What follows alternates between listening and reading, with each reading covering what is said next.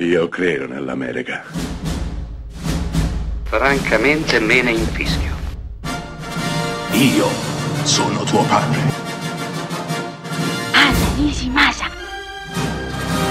Rimetta a posto la candela. Rosa bella. Music Box, prova d'accusa, è un film del 1989 diretto da Costa Gavras con Jessica Lange, una meravigliosa Jessica Lange, candidata anche all'Oscar per questo ruolo come miglior attrice protagonista. Beh, oggi si inaugura la settimana della memoria e quale film migliore per cominciare questa riflessione che Music Box, appunto, prova d'accusa. Jessica Lange è un avvocato, il cui padre, che vive negli Stati Uniti ed è naturalizzato cittadino americano ma è di origine ungherese, viene accusato di crimini nazisti. Lei ovviamente lo difende con passione, con tutto il cuore e l'anima. Primo perché è suo padre, secondo perché è sicura della sua innocenza.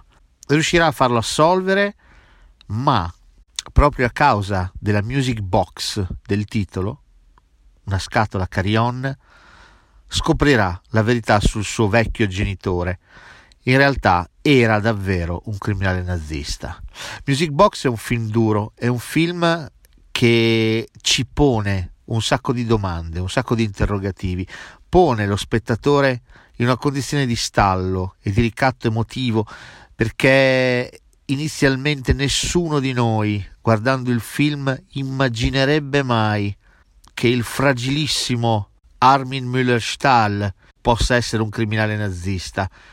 E invece Costa Gravas ribalta completamente tutto quanto e noi spettatori immedesimati nel personaggio interpretato da Jessica Lange ci sentiamo a nostra volta traditi, stupefatti. Ecco, Music Box è un film che ci dice che forse non sappiamo ancora tutto.